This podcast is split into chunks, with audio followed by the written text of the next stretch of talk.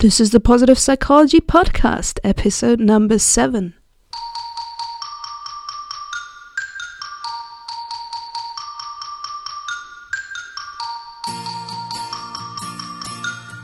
Welcome to the Positive Psychology Podcast, bringing your earbuds the science of the good life. And now, your host, Kristen Truempy. Hey, hey, welcome everyone to episode number seven of the Positive Psychology Podcast. I'm happy that you're with me today. In the last episode, Ryan Niemiec briefly touched upon how we can develop our strengths by watching movies.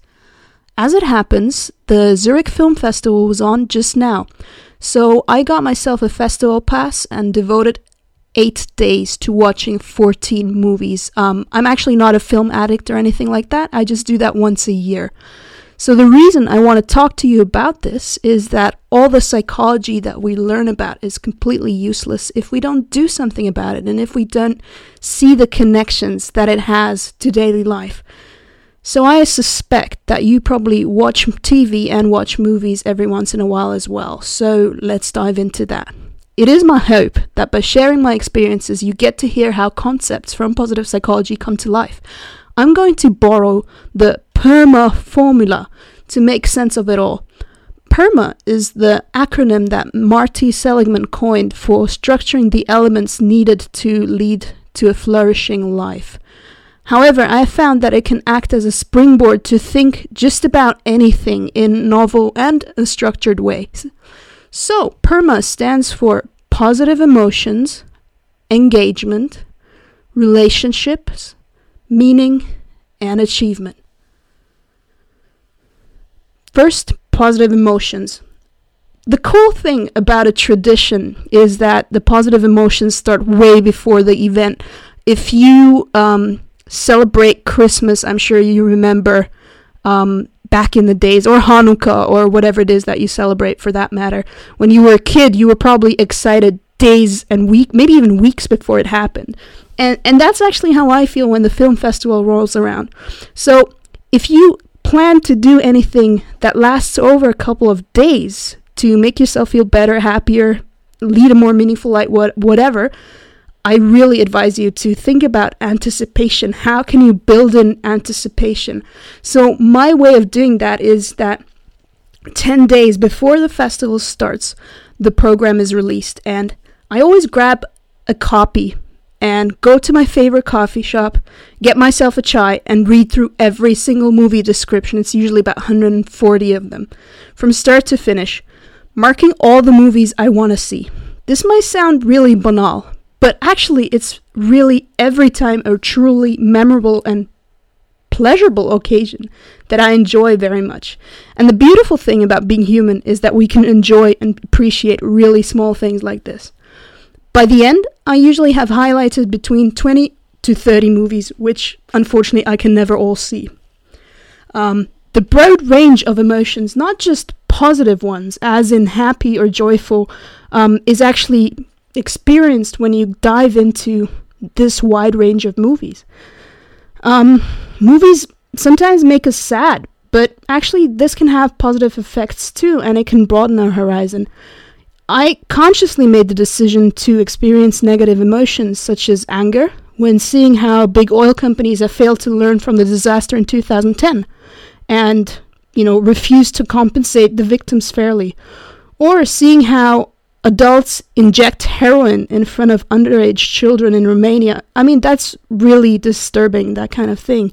And when we see these people in these dire situation and how they manage to cope like this little Toto boy from Romania who grew up with his big sisters and uncles and you know except one sister really everybody was doing drugs in front of him and you know they have to scrape money together to find sufficient food and have you know all these problems because the police come and frequently raid the place and one after the other their relatives they just get you know carried off to prison for drug abuse. And you know how how do Toto and his sister his one sister not the other manage to keep keep out of trouble you know? Like I mean Toto he decides to become a hip hop dancer and he he actually becomes a really good hip hop dancer. He makes third in some kind of competition in his area. And this is not a Hollywood movie. This is actually documentary. And you know, the emotions that you go through some of them are a bit sad like what I just talked about, but then there are also the other the usual suspects. You know, the feeling of suspense or amusement or even wonder while you're watching this broad range of movies. If you choose the kind of movies you usually don't watch and make a point of seeing at least 10 of them, it's almost certain that you will go through all kinds of emotional experiences. And if you're the kind of person who usually tries to suppress negativity and avoid unpleasant thoughts and feelings, um, you know, checking out movies like this might actually be a safe space for you to challenge yourself on that front because Todd Kashdan and Robert Biswas-Diener, they actually made a very convincing case that it is important to experience all kinds of emotions and experiences, not just the pleasant ones, because it makes us more whole as people. It makes us more attuned to the world around us and enables us to feel joy more deeply as well. And I can wholeheartedly agree from what I experienced um, in this film festival. Next up is engagement. Movies can engage you in many different ways. Some do this by novelty, um, by the information they provide. For example, I saw this movie called The Great Invincible. Uh, sorry, Invisible, not Invincible. And that was about the the disaster, the oil disaster in 2010 in the um, in the Gulf of Mexico.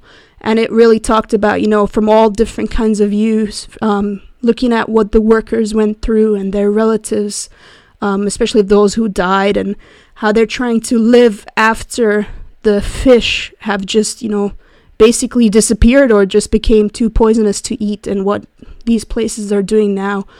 Um, another example of a movie that was engaging because of its informational value was a movie called The Rise and Rise of Bitcoin. Now, I don't know if you've heard about Bitcoin, it's a digital currency and it's actually quite complicated. It's something that a really, really anonymous, well, smart and anonymous person um, um, invented, basically. And I still don't 100% get how it works. But that movie also kept me kind of, you know, awake and, and really engaged from start to finish just because it provided the kind of information that I didn't know yet. Um, another way of engaging people is authenticity and talking about something that's taboo. Um, that movie uh, that I thought about when I said this, um, it's called, well, in German it's called Zu Ende Leben, which means to live till the end. And it's about a guy who is diagnosed with a brain tumor and it's um it's a fatal you know something that will eventually be fatal so he decides to go through and to experience things he's never experienced before. He wants to see the northern lights in Finland. So he goes he flies there with a friend and he does all these other things. And it's it's really interesting to to hear him and see him and his story, but it's also interwoven with the points of views of all these different people who are obviously not very famous outside of Switzerland, but they are, you know, semi well known here. And it's interesting because we don't talk about death that much. So when people suddenly start to think about it and ask themselves, and some, you know, they didn't think about these things before they were asked to do these interviews. So it was really interesting to see what the subject of death triggered in them. Now, I didn't just watch depressing movies. Um, some were pretty, you know, one of them, which was called Who Am I, was really just your good old thriller where you just, you know, the engagement came from trying to figure out what will happen next. And then, of course, there's this awesome point at the end where you're like, what? and, and you kind of try to go back through the whole movie and see how they fooled you. And yeah, it's just, you know, that's also kind of cool. Then there's um, another kind of engagement, and that's by how the the camera is used. You know, the angles that they use, and I I mean I've paid attention to this in the past, but it was never really that much of an issue until I saw this movie called The Green Prince. and it's a documentary about the son of a Hamas leader um, who decided to spy for Israel for 10 years. And basically, just by um, showing the the camera view that the the Shin Bet, which is the you know their uh, secret their secret organization, you you kind of learn how these um, secret services operate around the world. You know, it's not just by the by what they're saying. It's it's by how they use the camera, and you see how they're watching people from the air, and and it's really interesting. Now, why am I telling you this? Why why is this important? Um, I think the more you understand what engages you, you know, be it novelty, authenticity, suspense, unusual camera work or whatever it is, you can actually look for parallels in your own life. You know, you can think about how can you bring novelty to work if that's something that you appreciate, for example. Can you have more meaningful conversations by talking about movies or stories that really touched you and that might be a taboo in your culture? Can you copy the unusual camera angles you saw when taking pictures on your mobile phone just to make the pictures that you take more interesting, you know? And by the way, if this all sounds too cerebral and brainy for you, don't worry. Our brain has this marvelous ability to let the images, sounds, perspectives, and insights just float around our brain and collide with each other in really interesting ways. So, even if you decide to do nothing, um, these ideas will just float around, and you know, you might suddenly find yourself that you're suddenly telling people richer stories or that you hold a presentation in a different way, perhaps without even realizing where this came from. You know, that you might not even realize that it came from watching all these movies or whatever it is that you that you could possibly do as an intervention. The other aspect, the third one of the PERMA formula, is relationships. And um, I didn't really, let's put it this way relationships were not really in the focus of the movies that I saw. However, there was one exception, and it was called The Ship of Theseus.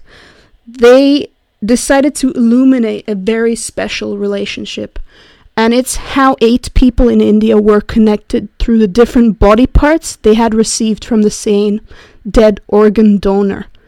Now, what was great about the movie was how it showed me that we are connected through all kinds of things that are usually hidden from us. You know, when we when we talk about relationships, we usually think of our loved ones, friends, work colleagues, um, study buddies, but we have all kinds of things in common with perfect strangers without even knowing it. Um, take this podcast. Some of you I know personally, and some of you I don't.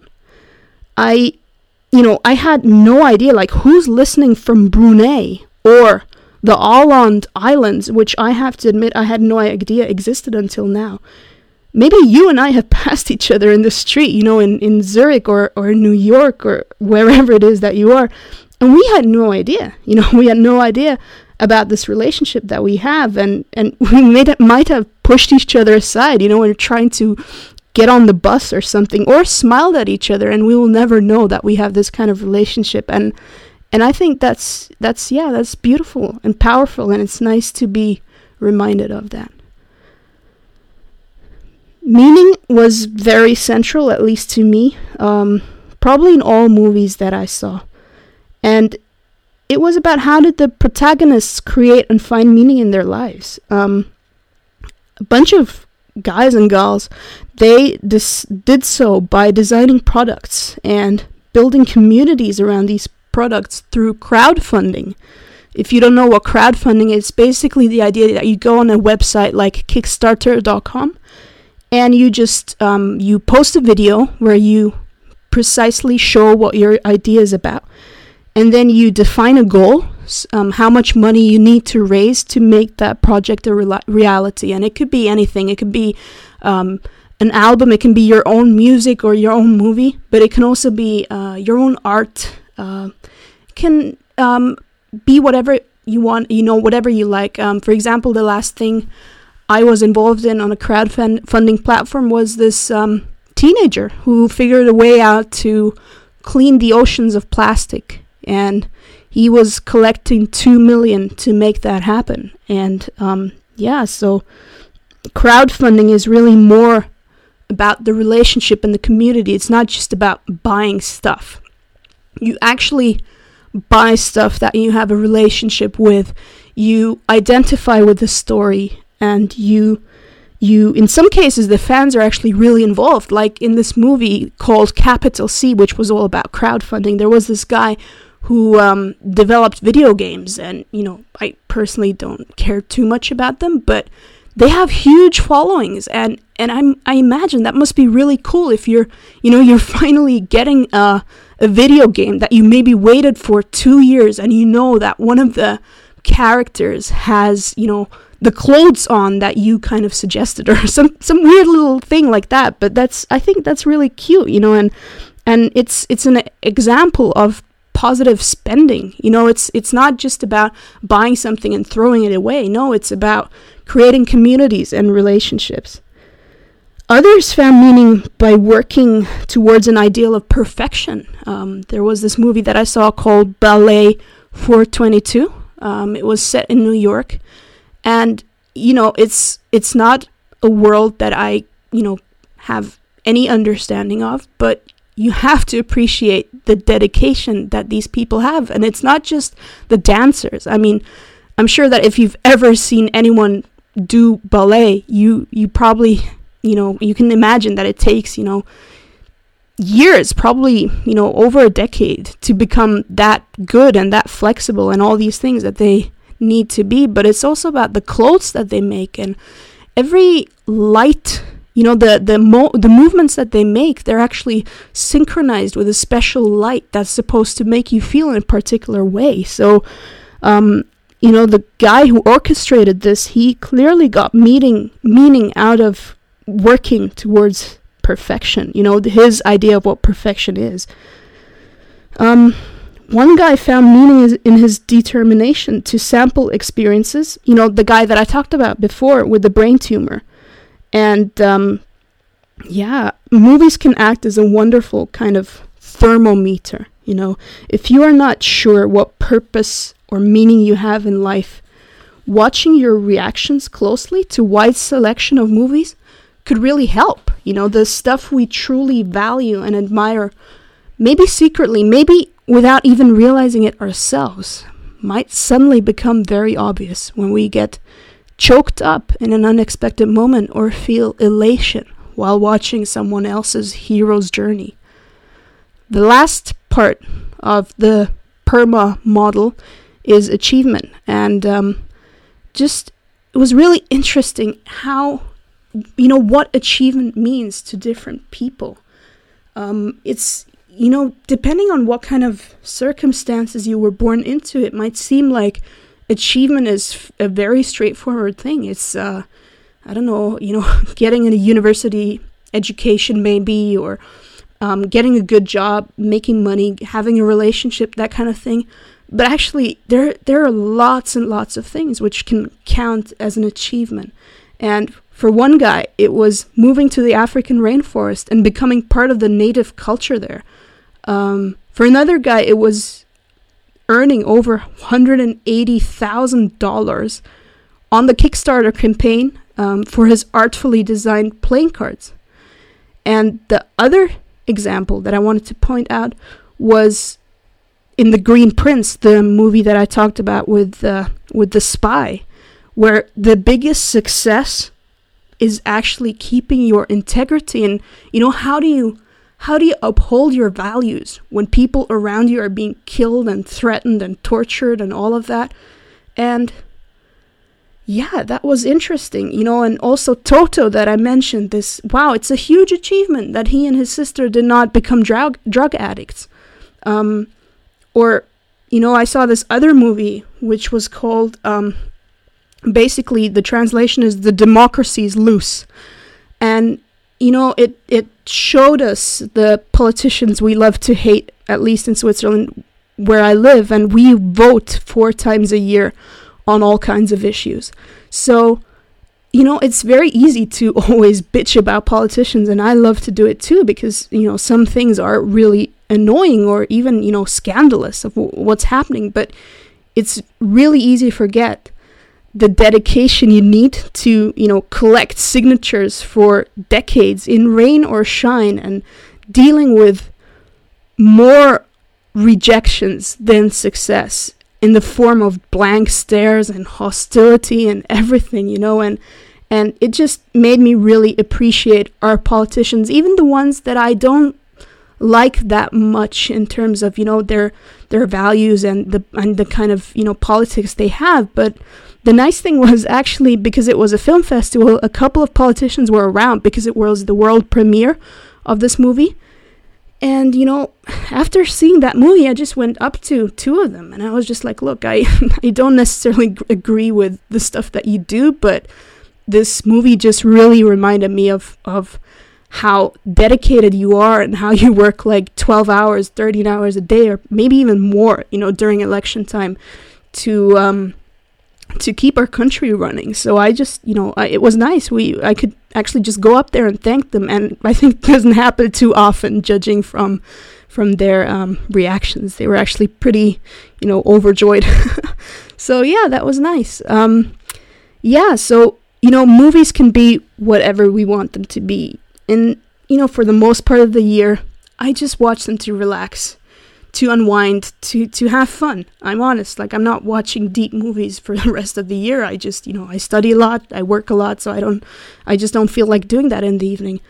But movies can also be this wonderful springboard for personal um, discovery and seeing the strengths of other people and you know broadening our horizons and so yeah i want you to think about what are your favorite movies what are the strengths of those protagonists?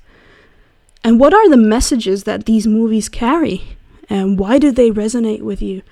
And yeah, why don't you th- talk about movies to some other people? Not just did you like it or not, but you know, discuss them in detail because they're really a nice way to learn about ourselves and others.